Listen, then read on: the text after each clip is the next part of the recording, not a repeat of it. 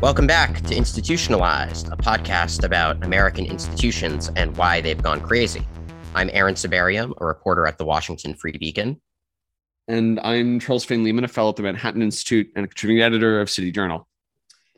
Charles, how are you doing today? I'm I'm doing okay. I discovered last night I we opened our dishwasher and discovered that it was filled to the point of full to the point of overflowing with water. So I no longer have a an operating dishwasher. And what I've learned, uh, what I've learned in this enterprise is that it's actually very hard to do repairs on a dishwasher yourself. There are lots and lots of things, finicky things that you have to take apart. There are older models apparently of the same dishwasher in which you just like remove you remove the filter manually, but you can't do this in this dishwasher. I'm finding myself in a position where like I'm gonna have to call somebody who's gonna charge me $150 to do something I'm sure I could do with a screwdriver and YouTube if I could apply myself to it, but I might also disastrously destroy the dishwasher. Only $150 for that. It could be worse. That's I, I I don't want to spend it. I will spend it. No, I mean I think this got me thinking for some reason about the topic of our conversation today. Insofar as, you know, dishwashers are like people. If you take them apart wrong, they don't work anymore afterwards. And you know, I, I we're interested today. I see. I'll let you talk about a topic of the day, but you know, we're interested in the authority that's arrogated to doctors who are a bit like plumbers and also a bit not like plumbers, insofar as they will charge me lots of money to do things maybe I could do myself, but also maybe I could do disastrously wrongly if I mess it up. So, you know, Aaron, why don't you why don't you tell our listeners what we're interested in today? Yeah. So today there's kind of two things. One, we're we're gonna talk a bit about chronic illness in particular and various medical debates surrounding it. But really, we're going to use that as a kind of entry point into a deeper debate about medical epistemology and the limits of official medical consensus, when you can trust it, when you can't, and how do you know when to trust it? How do you know when not to? We'll introduce our guest in a minute, but Charles, I know you have some kind of meta thoughts on how we ought to think about these issues. Yeah, I mean, I think what's interesting to me today is, you know, medicine is one of those peculiar areas of modern life, which is both dramatically complex and also extremely salient to how we live our day to day lives. It's both really hard to be an informed consumer of medical products and also really urgent that you be an informed consumer of medical products. And so often when we are thinking about how we interact with sort of the medical bureaucracy, what we're really thinking about is how do I decide whom to trust? Not what do I know and what don't I know, but whose word can I take for granted? Whose word can I take for granted? And when do I trust myself over other people? This obviously, you know, has played out, will play, plays out with our guests' work, but is also uh, extremely salient to the broader dispute about COVID, public health, limitations imposed by COVID, et cetera, et cetera. Whom should I trust to tell me how the public's health work? Why should I trust them? What information can I garner on my own? So those are sort of, you know, there's topics of how we navigate authority in in the health world is really what I'm interested in today. What are what are your thoughts? Yeah, well, so the only thing I'll add to that is we talk a lot on this podcast about the limits of science and the degree to which science kind of can be its own form of faith, you know. And I think that part of what makes medical science particularly difficult is that medicine isn't just trying to restore a state of biological normality to the body, say. What it's ultimately trying to do is make people feel better, right? That's the point of medicine in many cases. But feelings are subjective, they're hard to measure. And as we'll get to in a moment, I think they're very difficult to even describe. And one thing I want to push sort of in this conversation is that, you know, we think of medicine as an offshoot of biology and kind of put it on the same pedestal as the natural sciences. But when you appreciate the kind of subjective character of medicine's ultimate desideratum, I'm left thinking, huh, maybe we should treat this more like a social science and perhaps that, that should influence how much kind of epistemic weight we give official medical consensus. Treat it more like economics than, say, chemistry in terms of how much dispute there is and how, you know, much weight we give any particular consensus position. But with that, Charles, why don't you introduce our guest? Yeah, that's you know, it's it's, it's a very light conversation. We're we're not touching on anything complicated. To join us in this light conversation, our guest Ross Douthat. He's an opinion columnist at the New York Times. The author of six books, most recently, The Deep Places, a memoir of illness and discovery. Ross, thank you so much for joining us on Institutionalized. It's a pleasure to be here, guys. Congratulations on the podcast. Thank you. Yeah. So, you know, I, we like to start with a provocative question. And I will say, I read the book. I thought the book was great. I've reviewed it positively. I know Aaron read it all in one sitting yesterday, a couple of days ago. So he's, he also really enjoyed it. But I will say, I, you know, I came away from the book not convinced. The book is about, the book is about your experience of uh, a, a controversial medical diagnosis, chronic Lyme disease and I came away from the book not convinced that I should think that this is generally true, or even necessarily that that the things you were describing were necessarily chronic Lyme disease. Your experience was necessarily chronic Lyme disease. So I guess a good starting place for the conversation is why is this the sort of diagnosis to which you attached? Why did you find it compelling? And what should we know about the debate around chronic Lyme? Sure. So I, I guess I'll work backwards from those questions, but basically Lyme disease is a bacterial infection carried by um, deer ticks, not only deer ticks, but that's sort of the primary vector that is named for a small town on the coast of Connecticut, which is where the disease was discovered in the mid 1970s. How long the disease has been around is a matter of some dispute, but everyone agrees that for some complicated reasons, it really took off, probably starting in the 1960s possibly due to suburbanization, uh, you know, bringing more and more people in contact with sort of patches of the deep New England woods. And then it's, you know, various other factors, including climate change most likely have contributed to its spread. So now there are hundreds of thousands of new cases of Lyme disease every year. It's all up and down the eastern seaboard. It's in Canada, it's in the Midwest, and you even get cases as far south as Florida and in the western United States as well. Um, so that sort of on that everyone agrees. This is nothing that I'm saying is particularly controversial and everyone also agrees that ticks also carry a lot of other illnesses from you know rocky mountain spotted fever to ehrlichiosis there's a long list. Basically if a tick digs into your body there's a pretty good chance that your immune system is about to come in contact with something. So that's sort of the agreed upon public health scientific baseline around lyme disease. Then the question is well how do you treat it and there, the official CDC recommendations is you take six weeks of antibiotics. Uh, doxycycline is the antibiotic of choice, but you can also take amoxicillin or, uh, or a couple of others. And at that point, you're supposed to be better. The disease is supposed to be wiped out. End of story, all good. And that is what happens for some large percentage of people who get Lyme disease. Let's say for the sake of argument, it's 80%. But then you have another 10 to 15 to 20% of patients who don't get better, who either have lingering symptoms or recurrences, or just don't seem to respond to the six weeks of antibiotic treatment and just sort of stay sick. And there is a huge controversy going back to the years immediately after the discovery of the disease and basically continuing pretty steadily since about what is happening with those that those people. And it's a lot of people. It's you know thousands and thousands of people. And what is happening in their bodies and what doctors should do about it.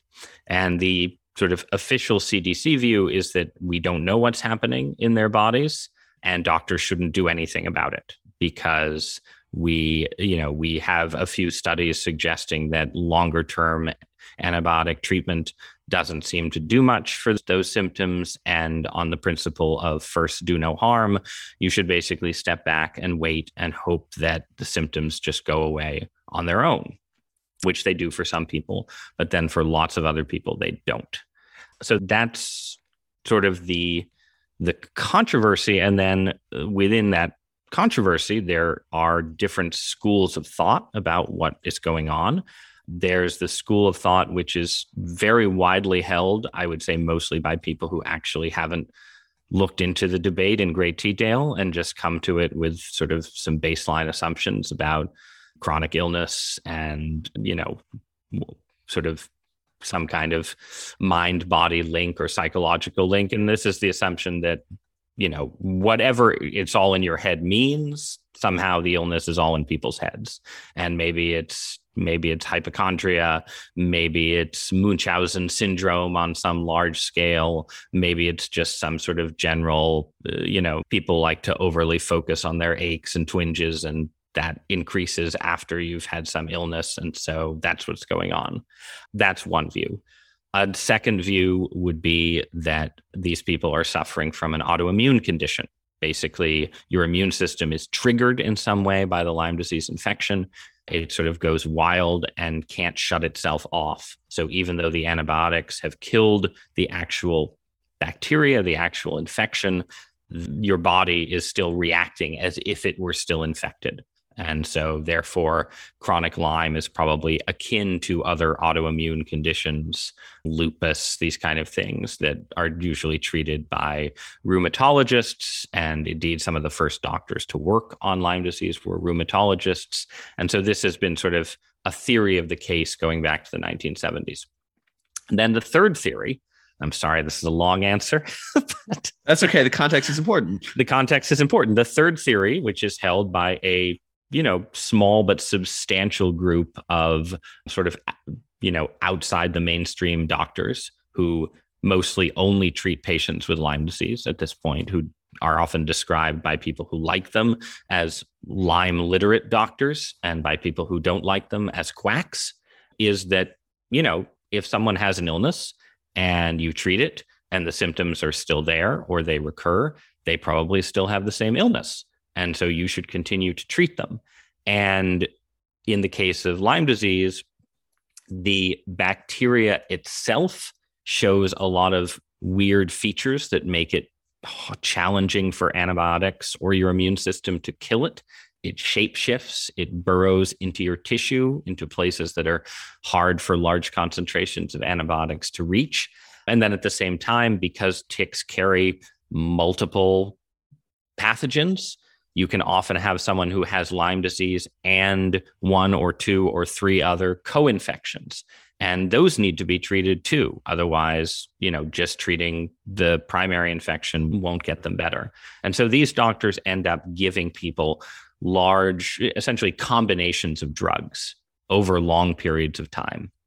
Usually multiple antibiotics and then other things, herbs and enzymes that are supposed to have the effect of flushing the bacteria out, making it easier to kill them.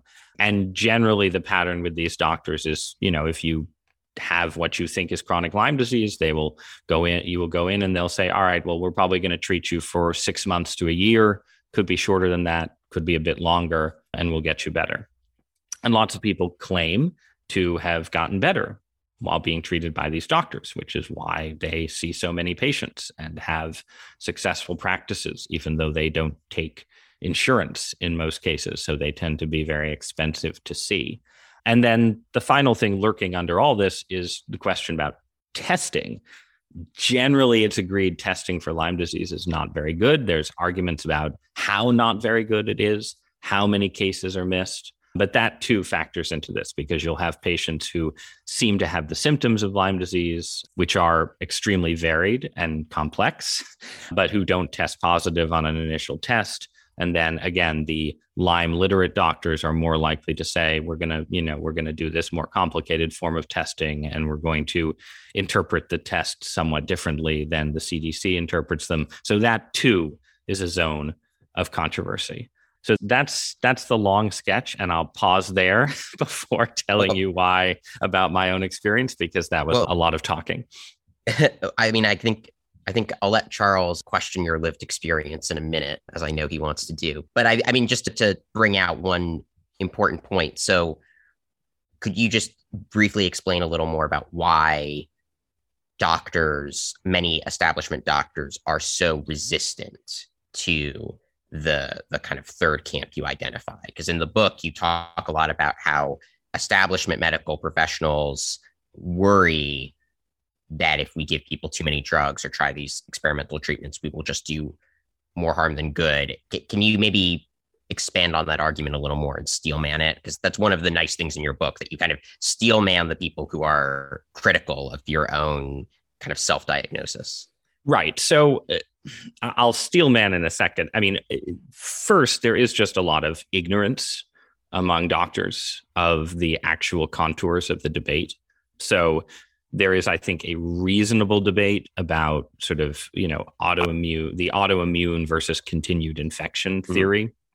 But a lot of doctors are just sort of unaware of what is at this point, I think, a pretty large and robust body of research showing that Lyme infections do persist in many cases after antibiotic treatment. There, this was not true 30 years ago. There wasn't a lot of this evidence, but now we have a lot of sort of cleverly designed studies with animal subjects where you know you will infect an animal with Lyme disease and treat them with antibiotics and then they've done things like they've had ticks then then feast on those animals that have supposedly been cured ticks that don't carry Lyme disease and after the feasting the tick now is found to carry Lyme disease so that, that's sort of the the most vivid example but there's I, I think there is a lot of I think that a reasonable person who sits down and mm-hmm. reads the studies, the case histories, and the data would come away saying there's good evidence that Lyme disease can persist. And that part, and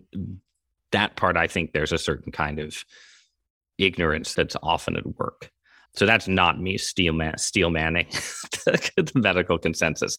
Now I'll steel man it a little bit and say, okay, so yes, maybe there is some evidence that Lyme disease persists. But these doctors who are treating it are, you know, they're operating one. Well, well, I think the most important thing is that the doctors who are treating it don't have a simple theory of how you treat it.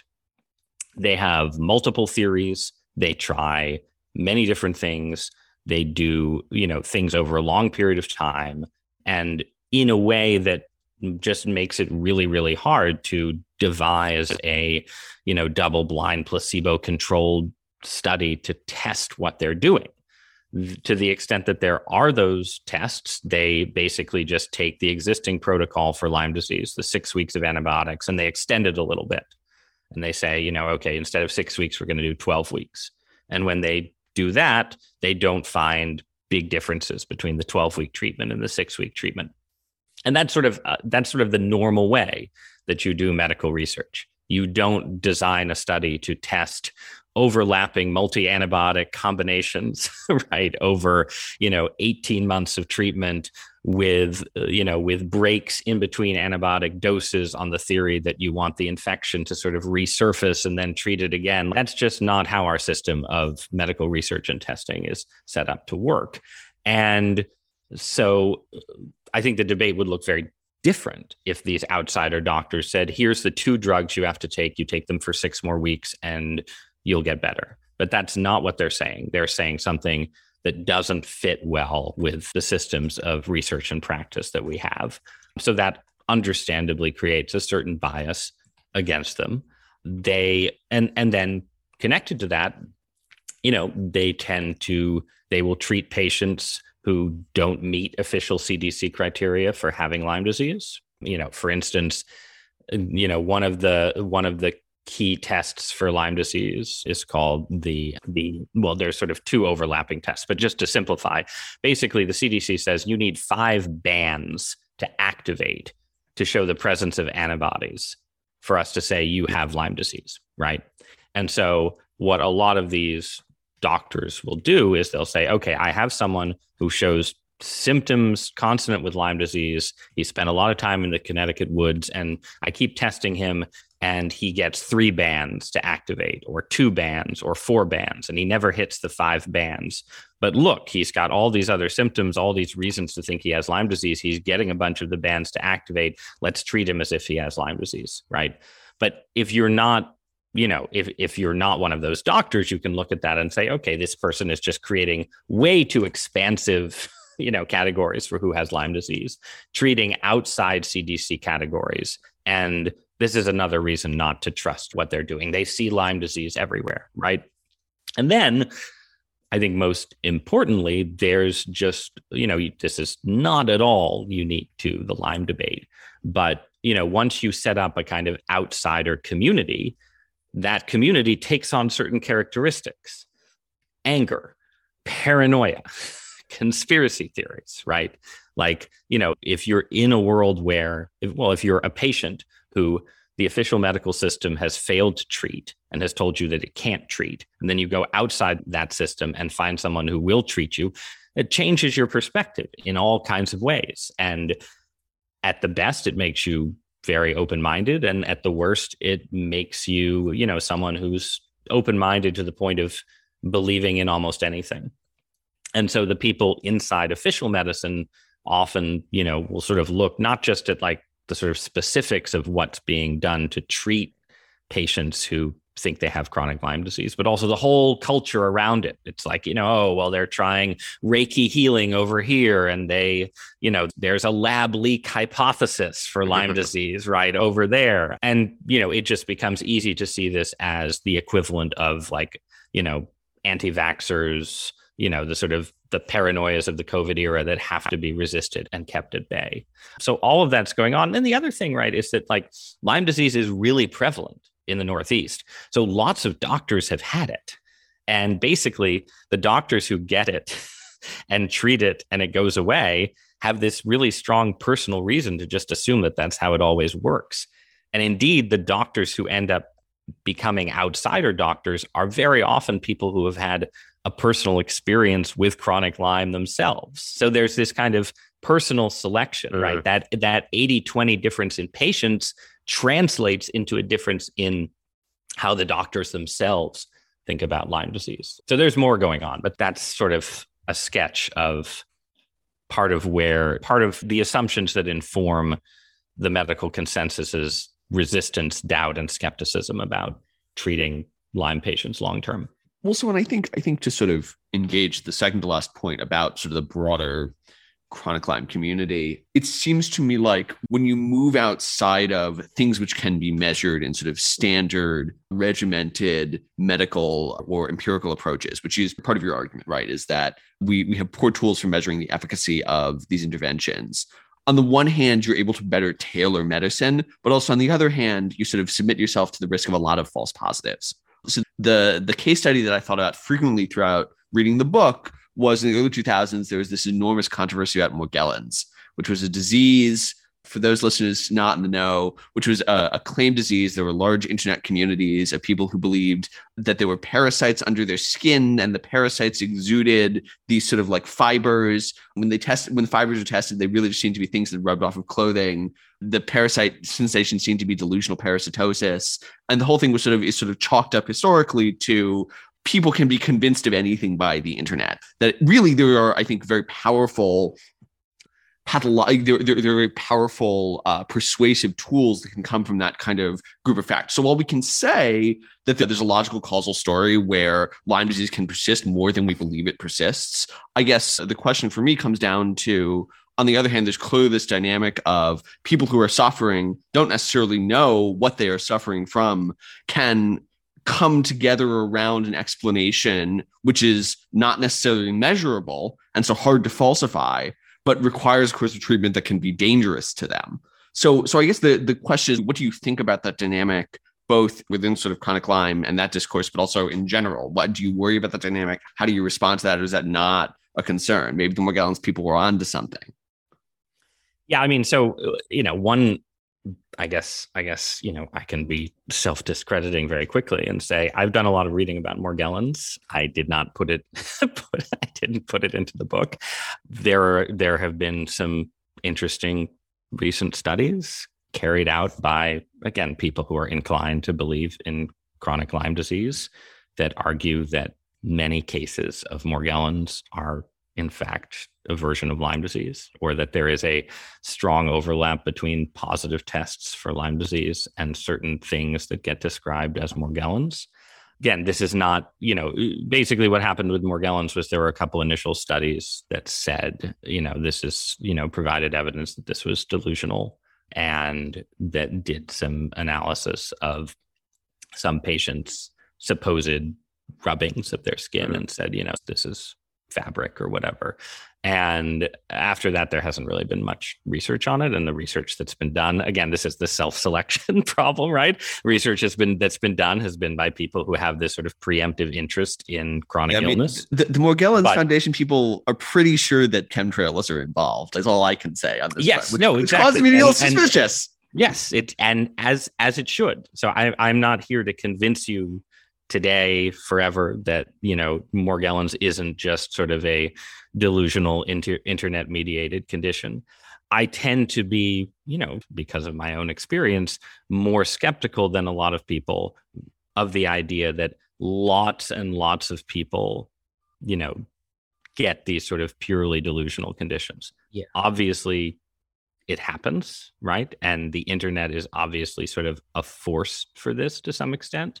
You've seen it just in the last, you know, in the last year or so with some of these sort of, you know, what is it, the the TikTok phenomenon, the TikTok Tourette's, yeah, TikTok Tourette's, exactly, right. So that, as far as I can tell, seems like a pretty clear example of a internet mediated phenomenon, which you know doesn't mean there isn't something you know with, with any illness that you describe as psychosomatic, like, you know, something physical is happening in, in people's brains probably as they are sort of adopting these tics right it's not you know the, the whatever the mind body connection is the mind inhabits the brain and you know we have i mean not to divert us too much, right? But there's a fair amount of evidence that, you know, mental states and efforts can have effects on brain plasticity, all of these things. So even, you know, you can't draw this sort of perfectly firm line even right. between the physical and the mental, even in cases that are clearly where the issue clearly starts as a mental condition.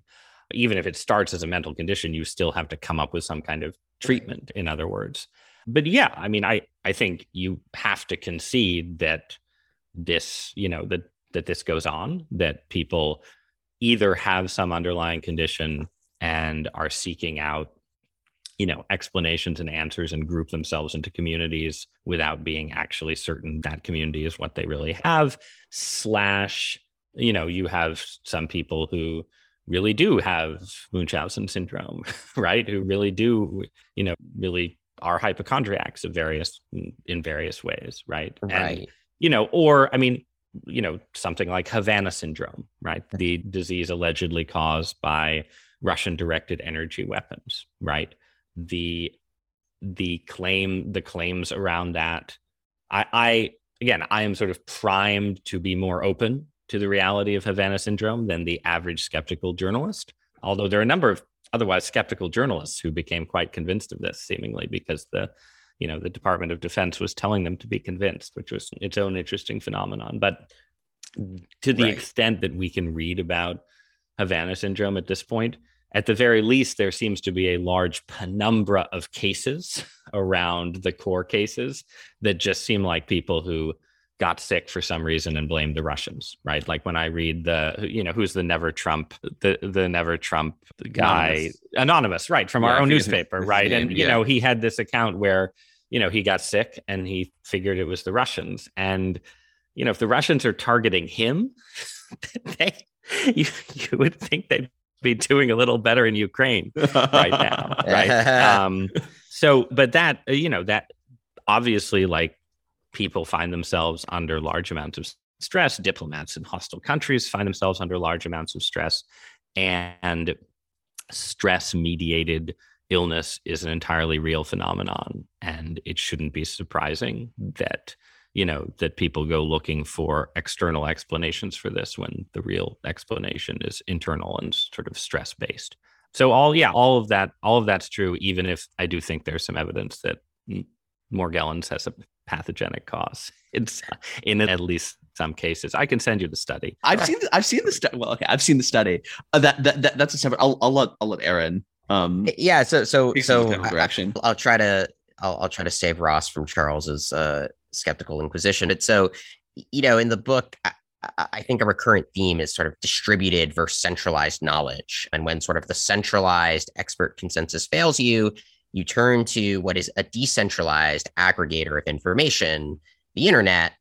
And, you know, one of the things that I think comes across is that, as you said, there are all these kind of inherent limits to official consensus and, and dynamics that cause it to be self reinforcing and often self limiting that the internet kind of sidesteps in various ways. So, could you talk a bit about how sort of data provided from like all these chronic Lyme message boards both perhaps allowed you to overcome some of the limits that you're talking about, but then also sort of grapple with kind of the, the obvious question of, well, when does the kind of crowdsourcing, you know, almost Hayekian alternative to official medical consensus lead to its own perils? Because that seemed like an important tension in your book. Yeah, I mean the peril question. So uh, one of one of the things that I'm trying to convey in the book, hopefully successfully, is that you know I, I had never been seriously ill in my life before this happened. I had known and been close to other people who had chronic illnesses of various kinds, and so was sort of in certain ways primed to sympathy for people with chronic illness. But I still had my own version of what I think is the extremely commonplace sense that like when people describe a chronic illness what they're describing is something that is like what everybody feels on a bad day but just a little bit worse right? So you'll say you know chronic illness people with chronic illness suffer from exhaustion. Okay well everybody suffers from exhaustion right from time to time. And so i guess when you're chronically ill the dial is just turned a little further. Or people who are chronically ill have headaches. Well you know everybody gets headaches sometimes. And so the chronically ill person just has a slightly worse version or thinks they have a slightly worse version of the sort of everyday those everyday aches and pains and that's not really what it's like at all right mm-hmm. it's it's in you know and i had my own constellation of symptoms that were mostly pain and various kinds of discomfort i had sort of bouts of exhaustion but i didn't have the chronic fatigue that a lot of people with Lyme or chronic fatigue syndrome or other things of that nature, now long haul COVID mm. tend to have. So I was fortunate in a sense in that it was easier for me to continue working then I didn't have terrible brain fog except at certain points. But then I was just in sort of, you know, a mix of sort of an oscillation between like overt agony, constant discomfort, and just this sort of overwhelming sense that your body is just something is completely wrong with your body mm. in a way that is, you know, sort of effectively unlivable right? The you know the line about chronic Lyme is it won't kill you; it will just make you wish that you were dead, and that's a pretty accurate line. There's a, a study that I I cite in the book that sort of compares people with chronic Lyme syndrome symptoms to people who are you know recovering from a stroke or congestive heart failure and sort of you know these like daily diaries of how bad do you feel from day to day and the chronic Lyme people feel worse than everybody except the people recovering from congestive heart failure. Like it's just an incredibly awful, life altering way to way to live. And so when you're in that landscape and the sense of your sense of risk and reward just changes completely, right? And I think it's important for people to understand that because when you talk about doing things like going on internet message boards and having people say, oh, you know, when I taking these herbs in combination with doxycycline really helped me, and then you know you go and order those herbs from Amazon and just start popping them like candy, like that sounds a little crazy, right? And it's at the very least, it sounds like not a medical best practice. would be the best way to put it, right? You're just throwing things into your body. And yeah, they're over the counter. So presumably they aren't going to immediately kill you but I, yeah, I just threw crazy amounts of different things, all, all kinds of things, you know, things that had to be prescribed, things that didn't have to be prescribed, things that shouldn't have should have been prescribed, but that I acquired from like fish fish pharmacies, you know, th- these kind of things, right? And uh, all of that is, in one sense, quite high risk. On the other hand, the lifestyle of the chronically ill person is itself so unbearable and sort of unsustainable, even though it is, you know, actually sustained, that the risks of taking something and having a negative reaction to it just seems so minimal compared to the risk of living with this condition for 10 years or 20 years or the rest of your life that you know the totally understandable caution of doctors in the medical system around just like you know letting people experiment like crazy that caution just doesn't seem to apply because you have to if you're in a situation where you you will either find something that helps you get better or your life you will be lost completely. And lots of people are just simply lost completely to chronic illness. And this is again something that you know one of the sub themes of my book is that i'm obviously like an intensely privileged person in the jargon of our time. I am a you know upper middle class person with a very successful professional perch who's very wise in the ways of the internet or i think i am at least. I'm you know i'm the kind of person who can you know if I can afford to go from doctor to doctor. I can sort of present myself as reasonable to doctors, even because I'm well trained to do so, even in situations where I don't feel reasonable at all. And in my case, you know, it took me years of experimentation to even begin to get better. And it's just sort of unimaginable to me how I would have navigated this kind of experience had I not gone into it with all of the advantages that I had. So, anyway, that's a long circular answer to the second part about the risks. Uh, you know, to the first part about the crowdsourcing, you know, the, the reality is you don't have any choice. Again, if you are yourself a sick person and there is not an official CDC approved treatment for what you have, yes, you can hope to find a one single doctor. And I did have one doctor who helped me tremendously, right? Who can just sort of be your Sherpa and and help you get back to health. But you're not always going to find that person. And there is a sense in which you sort of have to revert to trial and error, experimentation, and the wisdom of crowds with the internet as the current the current equivalent of sort of collections of folk wisdom and personal testimony right? I mean, I, I just before Charles says something, I it seems to you hear this argument from people like James Poulos and others that digital conditions are in some sense retrieving older norms, older forms. And I think your book is a good example of that because after all, right, before the advent of modern science, people still had medical problems and people did figure out how to solve them. They often did so with like really ridiculous ways. And sometimes that was bad. There was like bloodletting that didn't work, you know, all sorts of horrible trial and error. But, you know, bloodletting like, has pros.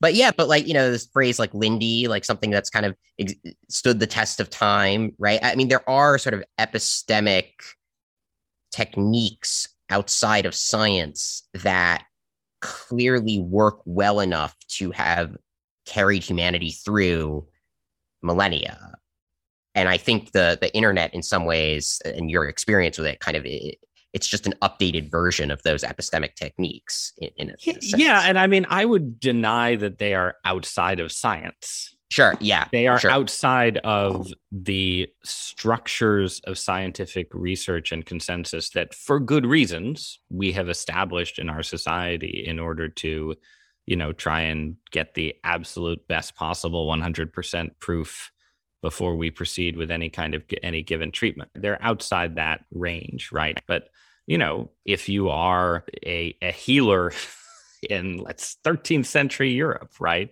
and you know, you have, you know, and you all you have access to are herbal remedies and you're trying one set of herbal remedies and they seem to have a positive effect and another group doesn't just because you don't have the, you know, the the sort of biochemical research available to tell you why certain herbs have antimicrobial properties and others don't doesn't mean you're not pursuing a sort of trial and error empirical form of work right? And this this too i think is something that that i try and stress right? Like yes, there are sort of new age, you know, purely mystical forms of alternative medicine that, you know, don't claim to have any empirical basis whatsoever.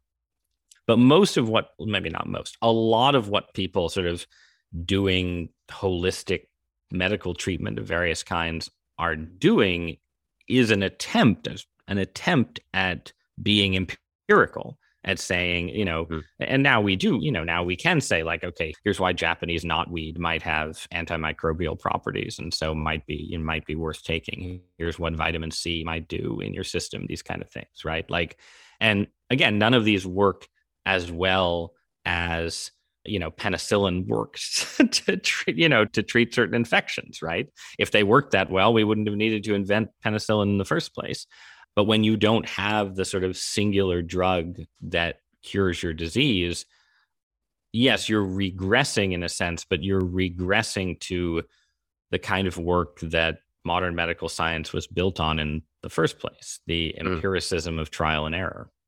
Well, and I, my, my wife likes to tell a story about she was in a clinic in college, and the attending physician noted to her that the only cold remedies that actually sort of passed the standards of double-blind placebo-controlled studies where all of the you know the ones your mom would prescribe are tea and zinc and mentholated rub all the more fancy pharmacological ones don't actually do anything. Which you know i've always taken as uh, validation of the model that you know you can accrue, you accrue knowledge over time. Maybe it points to something.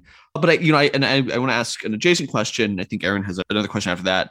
We might move towards towards concluding but I guess you know part of what's going on here is uh, you're saying I'm doing science, they're doing science, but obviously there's sort of a, an air of authority about you know an NIH funded CDC backed science that. As no opposed offense, to my, my bottle of pills, right? Yes. Ross on the message board does not have the same, yeah. and some of that is some of that is uh, a function of empirical standards, but some of that is culturally constructed, right? Some of that is a product of to whom we assign authority and to whom we don't assign authority by virtue of not necessarily purely objective standards. So I guess how do you think about sort of the authority that we accord to doctors, physicians, et cetera? Do you think we accord too much? Do you think we do it right?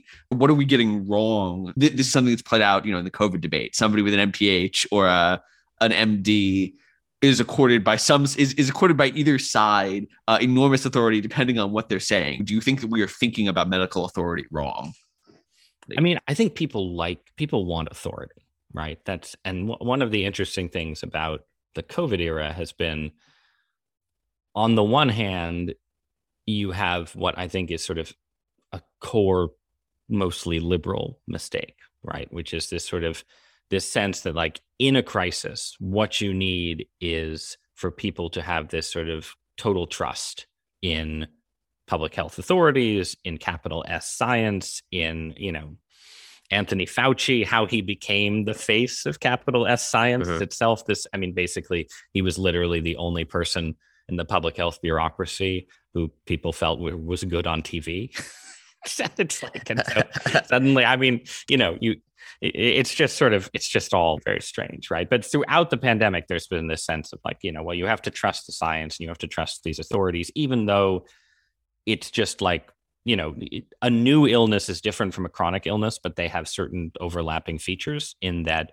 just as the CDC admits that it doesn't know what to do with patients who exhibit chronic symptoms from Lyme disease with a new pathogen, you just have this period of total ignorance and then this period of deep uncertainty in which claiming we know absolutely what we should be doing is, you know, in the end going to un- end up undercutting your authority in various ways because then you'll have to change. you'll have to say, oh, actually, we do want to wear masks. Oh, but wait, you don't want to wear those cloth masks. You want to wear these masks, right? Or, oh, wait, with this new variant, you have to do this differently. And if throughout, if everything, if every statement you're offering throughout is a statement of, you know, total, perfect, unquestionable authority, you're not actually going to retain that authority. So, I mean, I, I could be wrong about this, but one of my assumptions has been that a slightly more humble attitude from sort of the purveyors of public health wisdom throughout this crisis would have been helpful to sustaining their own authority. If you had more people saying, we're in a fluid situation, these are provisional advice, it may have to change. It's okay for you to question it. We think we're doing what's right, but we understand you may have doubts you know, we're not going to censor you on Twitter if you raise the possibility that COVID leaked from a laboratory. Like just a little more a little less fear of, you know, fear of sort of science denial and a little more humility, I think would have been really helpful. But then at the same time, you know, the for people who reject Fauci and authority, there's clearly just this desire to substitute some other authority in its place, right? And this is, you know, this is again, I think a pattern that I've seen a lot of sort of moving back and forth between the medical mainstream and the fringe, right? But this sense of like, okay, if Fauci got these two things wrong, I'm sure he's wrong about everything. And if this outsider critic got these couple things right, then I'm sure he's going to be right about vaccines when they come along, right? And this is, I think, what ended up leading, you know, the more sort of well-intentioned part of the vaccine skeptical right astray, right? You had sort of these authorities and these sort of collections of people who had offered reasonable criticisms, you know, of lockdowns or, you know, masking policies or these kind of things, who ended up sort of talking themselves into being full spectrum skeptics of anything that the CDC produced or said, and then talked a lot of other people into being full spectrum skeptics. When the reality is that, you know, it's the reality is that official science does a lot of things well, gets a lot of things right, has certain situations where it doesn't know what it's doing. And as a, it's really hard to do, right? But as sort of an informed citizen and someone responsible for your own body's health, you have to exist in a in in a mm-hmm. state where you don't you're always open to the possibility that official medicine is getting something wrong but you don't start with that assumption in every case because Otherwise, you're going to be the guy who says, you know, hell no, I'm not getting the vaccine. And then you die of COVID for no, absolutely no good reason. Yeah. So I've, I've, I've promised Ross that we will not get him canceled. So I'm going to try to ask this question in a way that does not cancel him either with the left or with our friends on the right. But I have to ask it. So at a lot of points in your book, you describe chronic illness as an experience of effectively gnostic alienation. You're not just alienated from those around you, but from your body. For example, you know, you talk about watching fairy tales that involve, you know, princes being transformed into frogs. You quote one of them saying, When I'm myself again, I want just the life I had. You know, then in a what I thought was a very striking passage, you describe uh, what do you say? You, you talk about chronic you say chronic illness encourages a feeling of mind body dualism because you can feel your old self your true self or so you think stuck somewhere inside the body's prison struggling for survival waiting for release. And then you say but it's dualism in which the power of the body over the mind is made manifest. Because the mind is always carapaced by suffering flesh like a balloon bobbing against a hard ceiling free to move but not to soar away. And if my prayers were being answered in this case, the only answer was a feeling of further renovation and excavation in the bodily apparatus, which my mind could observe with amused attachment, even laughter, but not somehow escape. So maybe listeners will have picked up on this, but that description of your own condition sounds to me very redolent of the way some transgender people ex- describe the experience of gender dysphoria. Obviously, that's not what you had, but you know, you're convinced that the problem is in some sense your body, not your mind. You feel trapped. You talk about the renovation of the bodily apparatus. And so I am curious how, if at all, this experience uh, affected the way you look at trans issues, but really more how it affected the way you think that the medical establishment should approach people who claim to be born in the wrong body or who claim who demand a kind of treatment that seems potentially risky that to sort of validate a subjective experience that's hard to even articulate because that's the parallel that really struck me as I was reading this. Yeah, so I mean, I guess on the most, on one level, right? The experience gave me a certain kind of some libertarian appreciation for why you want to live in a free country where, you know, people can try crazy seeming things in order to feel better and, you know, not feel like their lives are unlivable.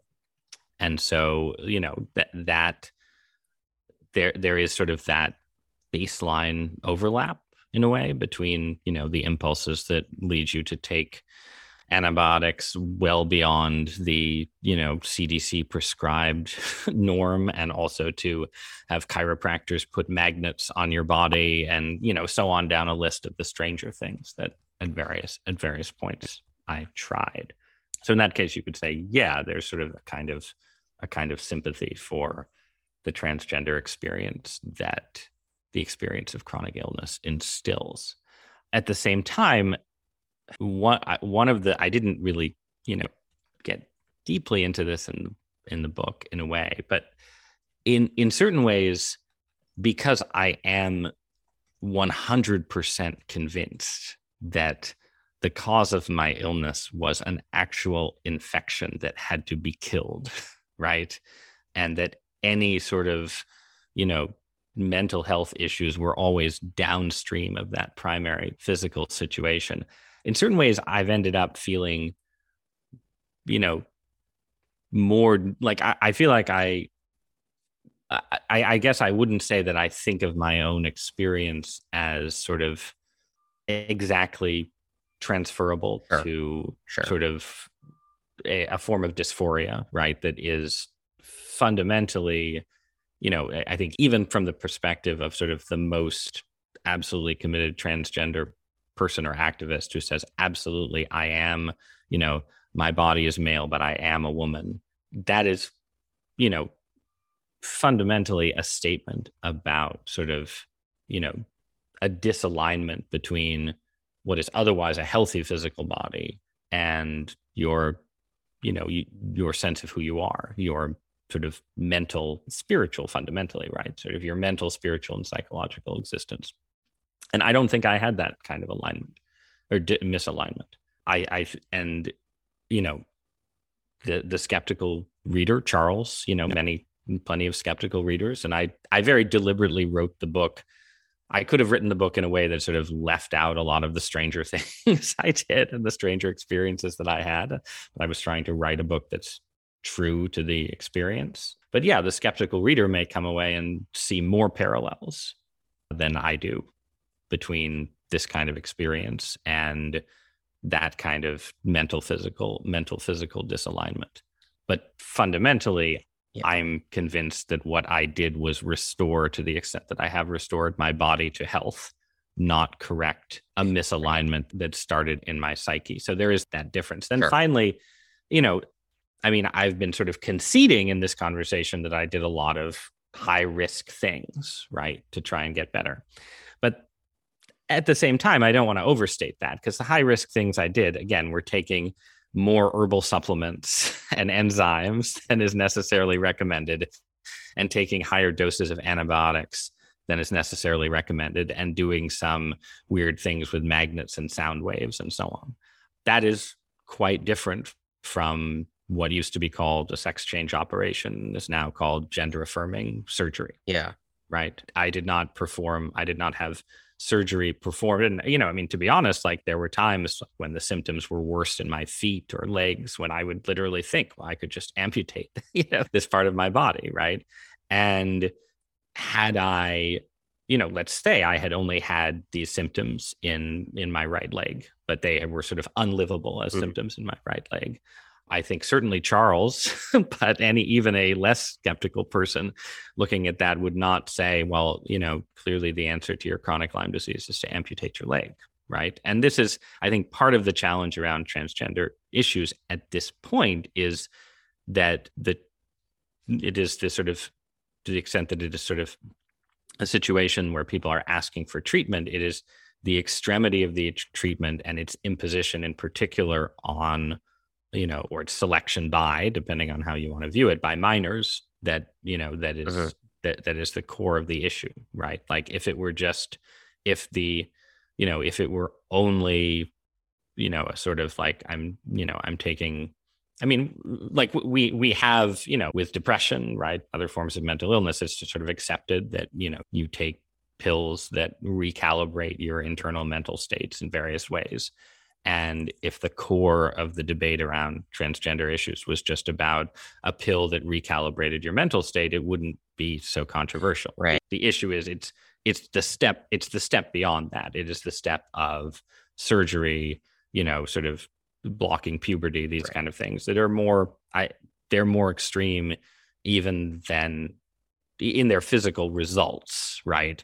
Than mm-hmm. even most of the most extreme things that people who have weird chronic illnesses try. So that that too is yeah a difference. I, I mean, I think that kind of brings us to a good maybe kind of last question before we move to concluding thoughts, which is you mentioned earlier the principle of do no harm and and how that can encourage a kind of medical conservatism that undermines what in your case you would say was necessary experimentation and I think the trans issue kind of foregrounds maybe what the real stakes of this debate are, which is that yes, like do no harm does constrain doctors and may in fact perpetuate the harm of inaction.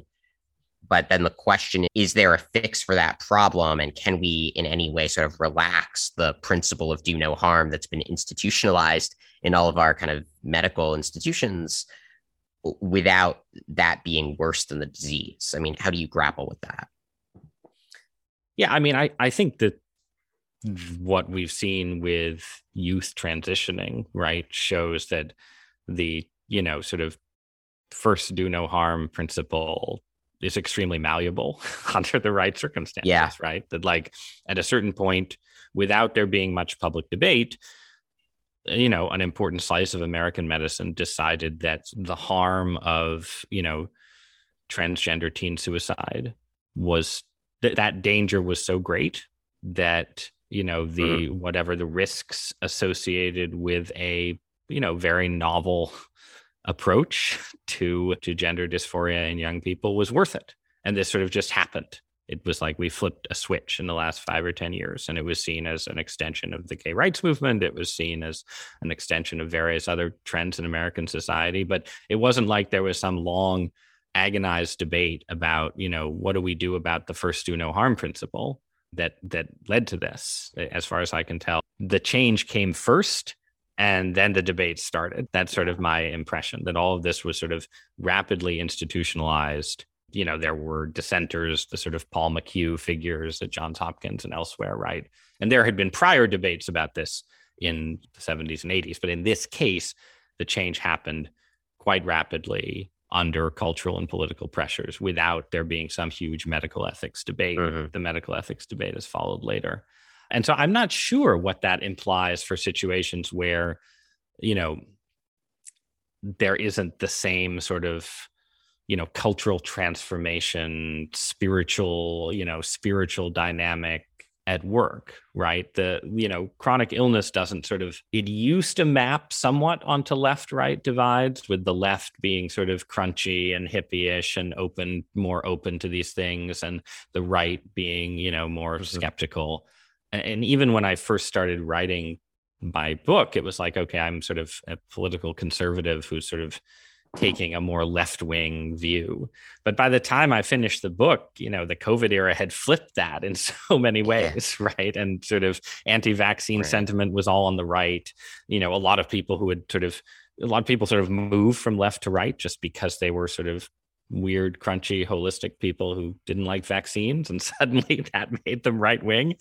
So, but I think it's all very, I think the veil, the political valence of chronic illness is quite unstable in our society right now, which means you're unlikely to get some sort of big shift in how chronic illness is treated based on those kind of political and cultural shifts happening first which in turn maybe means you do just you it is more of a case than with treatment for gender dysphoria where you know to change the treatment you have to you know you have to prove something about the harm the potential benefit and so on that it you know mm. if and when it changes it will ch- happen in a more sort of medically normal way but i'm i'm not sure and the other thing with chronic illness that is distinctive right is that people don't die i mean people do die For chronic illness does contribute to mortality, but you know, someone can have a chronic illness for years and decades without dying from it.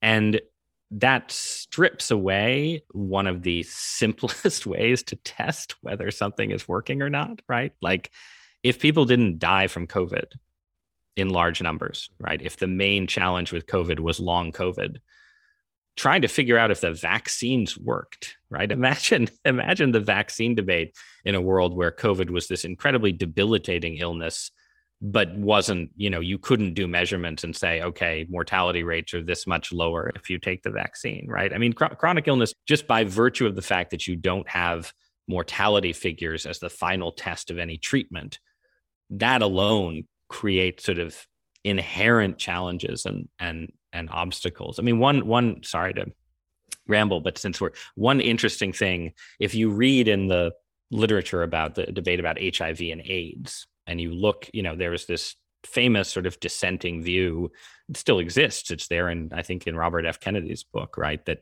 the hiv virus doesn't cause deaths from aids right it's the theory that you know it's lifestyle causes death or, from AIDS.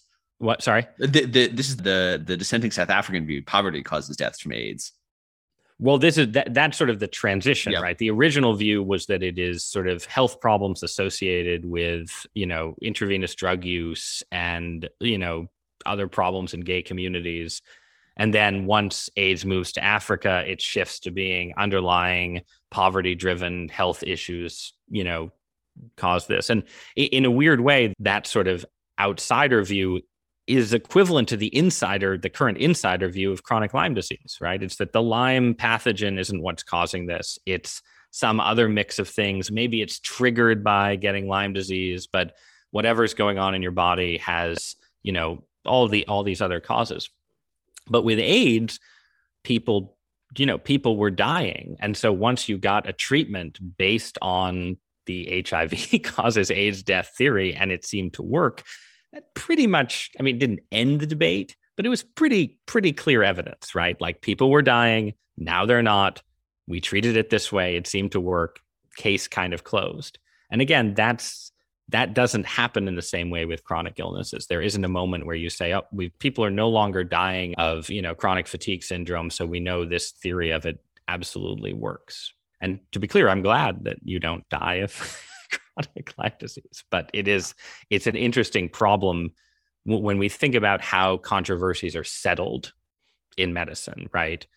Whether something stops people from dying is sort of the easiest way by far to settle a controversy.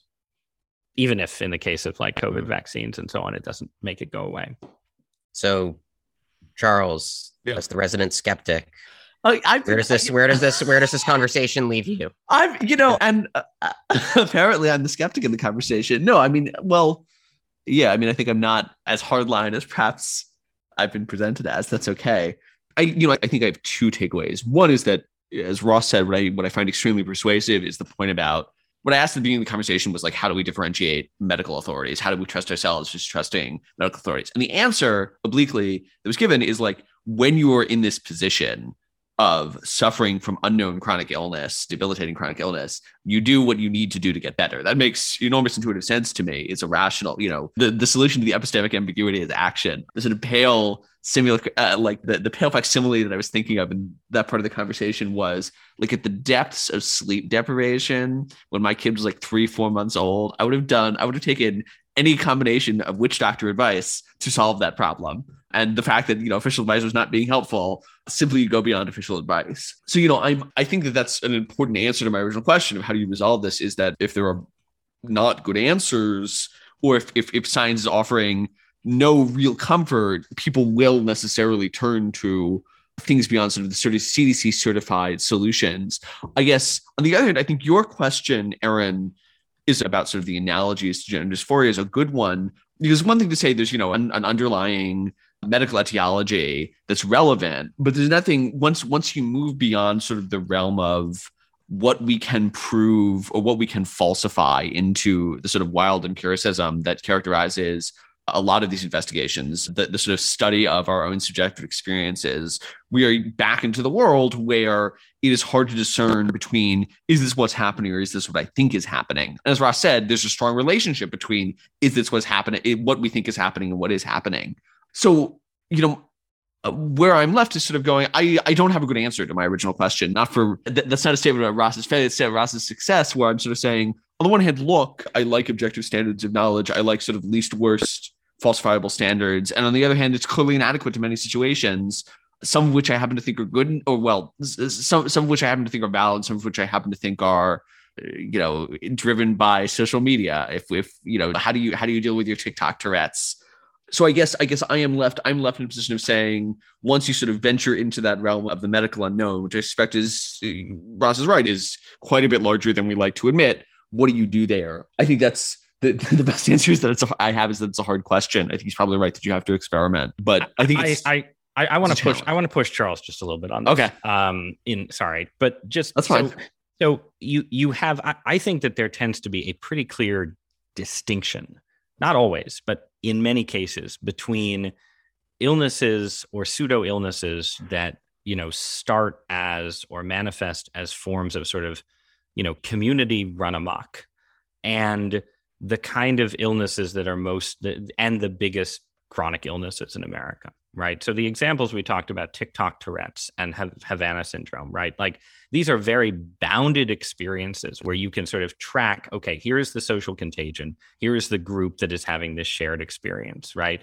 And this often tends to be true and you know you have like a, the sleeping disorder that afflicts afflicted i think refugee children right you have you know this sort of population in a refugee camp having this shared you know this shared trauma this shared psychological experience that then seems to manifest itself right if you look at the big chronic illnesses in the United States over the last 30, 40, 50 years. And we're talking about, you know, everything from MS to chronic Lyme disease to chronic fatigue syndrome, CFS. fibromyalgia, and so on. You're dealing with really large, variegated populations over you know not just sort of years but decades where it's you know when you look into individual case studies it's really hard to pick out you know some sort of community based etiology for the disease right like a common pattern for lyme you know people who get chronic lyme disease is very predictably people who are quite active, like active hikers and these kinds of things, right? Which is sort of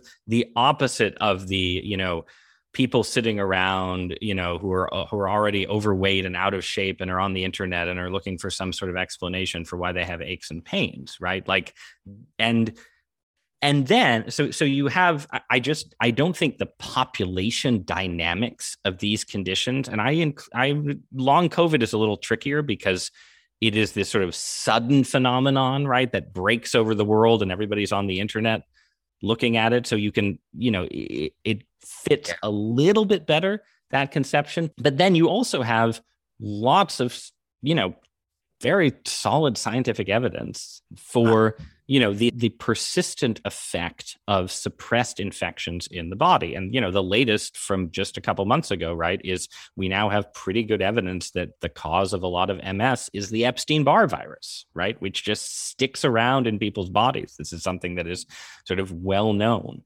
And I just feel like when you put those two things together, this, these big, so, broad populations having similar experiences yeah. and our growing knowledge of the long term effects of partially suppressed infections on health, I just think that should create a strong bias towards the assumption that these are different from people getting Havana syndrome. Um, I'm fine saying that.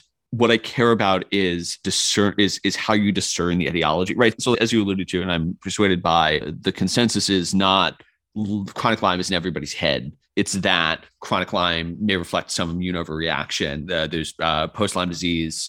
I forget the ter- I forget what the term is. PLDTS. The the concern that I have is with differentiating underlying causes. So knowing that somebody had Epstein Barr and has symptoms, uh, sort of generalized symptoms of MS, that they have, they have aphasia, they have problems moving isn't necessarily enough for me to say they have MS. I want to go look at their brain. I would say, do they have brain blacks? If somebody has a series of, and this is the more complicated situation, if somebody has a series of symptoms which could be associated with any of a number of these different underlying etiologies. If we say somebody's experiencing aches, pains, fatigue, brain fog, do they have CFS? Do they have fibromyalgia? Do they have, we, we, we could say that they have a previously undetected Lyme infection. Maybe they have chronic Lyme. Maybe they have all three.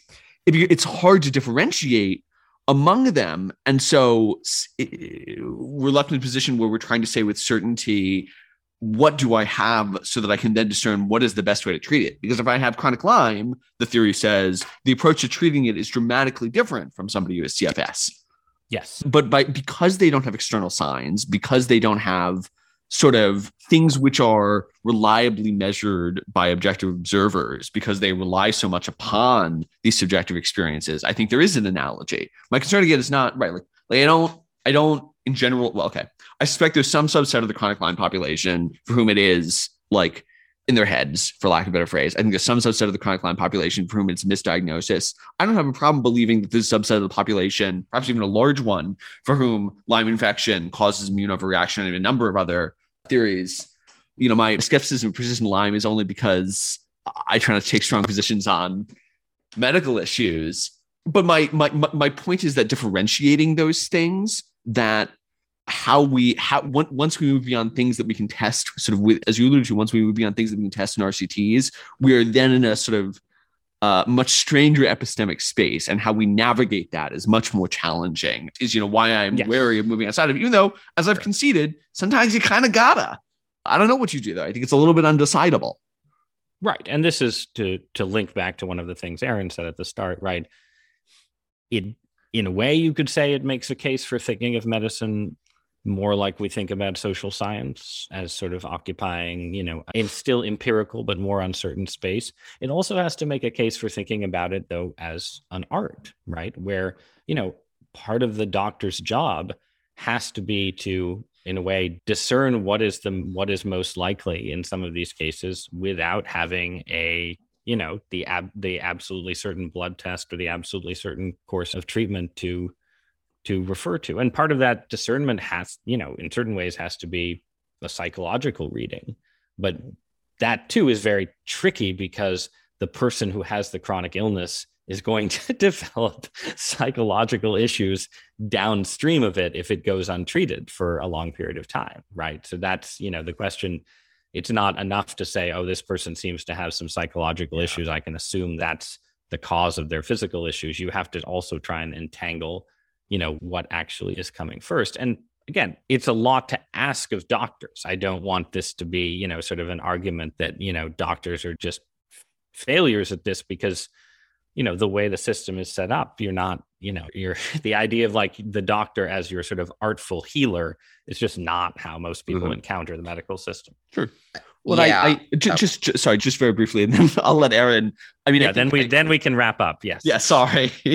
Actually yeah aaron why don't you go ahead well, well, I mean, you can you can go, Charles, but I was just going to say, um, you know, I, just make two really quick points. So, so one in sort of further defense of Ross's own kind of self understanding of what he had.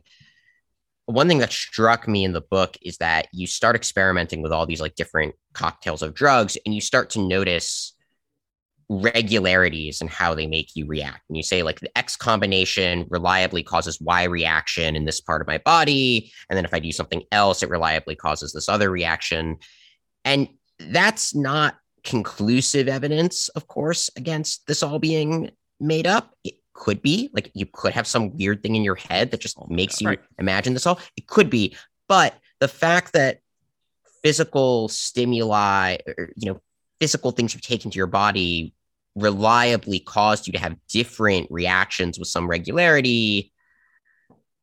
I mean, to me, that is some admittedly anecdotal, underpowered evidence that something physical is going on. And if it were, if the if the reason, say, someone felt sick was just in their head, it would be weird for different things to produce well, such different reactions reliably. Well, you'd have to, I mean, you'd have to, you'd have to, you have to make the in your head person very creative, right? Like, you know, yeah, I think I, yeah. I, you, I am, I am basically at some subconscious level, I'm not the, I, I'm not just sort of deciding I have chronic Lyme and therefore reacting positively to the drugs I'm given to treat chronic Lyme. My subconscious wants a more epic story, right? So it, right. it refuses to react to the first 13 months of experiment but then when you know it it decides again subconsciously yeah. that this is now is the time to turn the page then it starts reacting which again is possible we i mean we don't have time to talk about the Rife machine but my i've you know that the, my, my, sort of immediate response my immediate response there is that not that this is indicative of sort of like human failure or weakness not not that the phenomenon that aaron is talking about of sort of like immediate response but rather that like we know that the placebo effect is far more powerful than we believe. We know that social suggestion is far more powerful than we'd like to believe it is. We know that you can get dramatic results by giving people sugar pills. That doesn't say to me that like people are crazy. It says to me that the relationship between the mind and the body is far more powerful than we imagine, than we would like to imagine it is in a sort of like rationalist environment. Yeah. Well, right. but the challenge to pick up on Aaron's defense of me, which I appreciate, right? The challenge is that I didn't have a placebo effect reaction sure. to anything for long periods of right. time right? So you have to you need an explanation not just oh Douthat you know Douthat needed to be given he needed a doctor to take him seriously and listen to him and give him some pills and then his body would start getting better. You you also need an explanation of why you know the first five antibiotic combinations didn't work. And you know and i did have a positive test not for lyme but for bartonella right in the middle of it. And then one of the key antibiotics that helped me was a Bartonella specific antibiotic. So then you have to say, well, you know, he got that test and then his mind, you know, decided this antibiotic would help. I mean, it's just a more, it's not an impossible story, but it's not just a yeah. doctor gives you pills and then you feel better story. There's a reason that there has to be for all of the right. people who've gone through experiences like I do, you you have to argue that their subconscious is telling a pretty complicated story to them, not just that the placebo effect kicks in. Yeah, I mean, and so so I guess the the last thing I would say in closing before we do our recommendations and invite Ross to give any other closing thoughts he might have is uh, part of what I think it, this conversation's brought out is, is that what makes chronic illness so hard to study is that there are not legible benchmarks like mortality statistics, as Ross said, that you know would allow us to study it and study the efficacy of various interventions in the way we can do with COVID. And it seems to me that for all its faults, institutional medicine is pretty good, almost by definition, at measuring legible benchmarks and kind of, you know, determining how X or Y, you know, drug, you know, interacts with mortality rates, whatever. It's just by the, the nature of the thing under discussion, it's just not that good at measuring subjective feelings. I mean, this is sort of what I started with. But so I think maybe one practical epistemic upshot here we can take is that it is probably more rational to trust official medicine when official medicine is making pronouncements about that which it is very qualified to make pronouncements about such as mortality statistics and whether vaccines, you know, reduce the incidence of COVID, what have you. And then when you get into these things like long COVID or chronic Lyme or, or other things where the, the very thing being described almost can't be measured because it essentially what it is a feeling.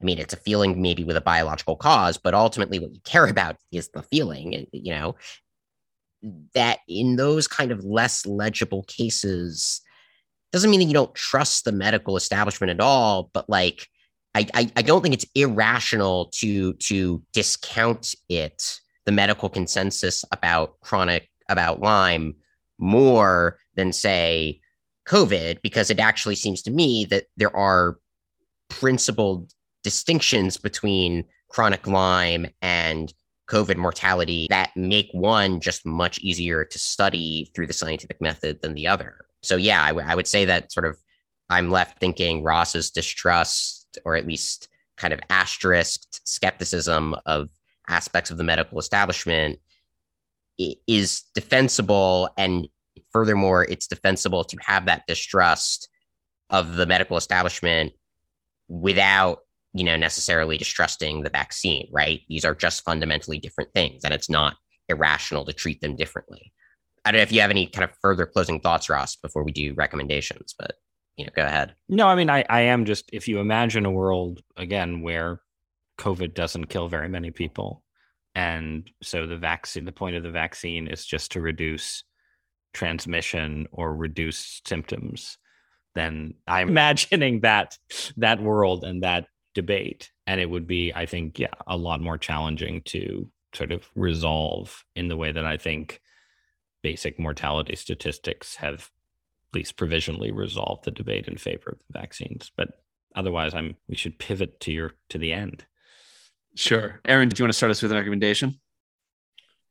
Sure. So i'm going to troll ross and maybe charles by recommending a superhero movie um, I'm out of here.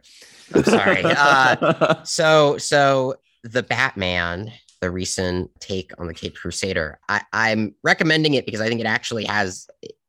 It's quite thematically relevant to the conversation because, as people who watch the trailer will know, that the bad guy is the Riddler, and what, what spoilers alert for anyone who cares. But what makes what I thought made the movie so brilliant was that the very online right wing I think he's right wing coded conspiracist, ends up being totally right about everything he says from the start. Even the most crazy, outlandish things about all the different connections between people in Gotham, uh, yeah, all the scandals, it's all true.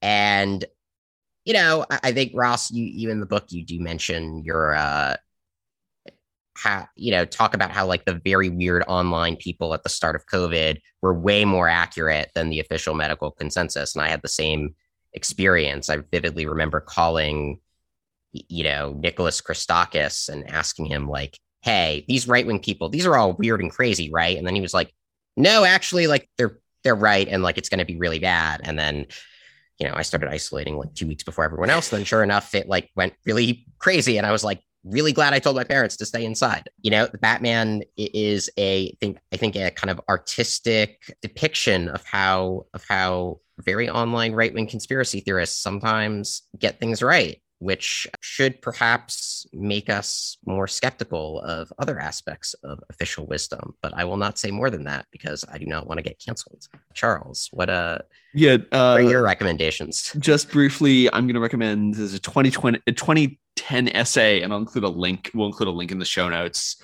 by a Polish blogger whose name I'm not going to attempt to pronounce because I'll get it wrong. The essay is in English. It's called Scott and Scurvy, and it's one of my favorite stories with limits of medical science, and specifically about how uh, humanity, and particularly the British Empire, simply lost the knowledge of how to treat scurvy in the 19th century. We knew how to do it in the 18th century, and then we simply forgot about it. I think it's important for sort of understanding the limits. Uh, you know how how humans human knowledge imposes limits on the ideals of science. Ross, do you have a recommendation for us from your work, from other people's work about a superhero uh, film? Yeah.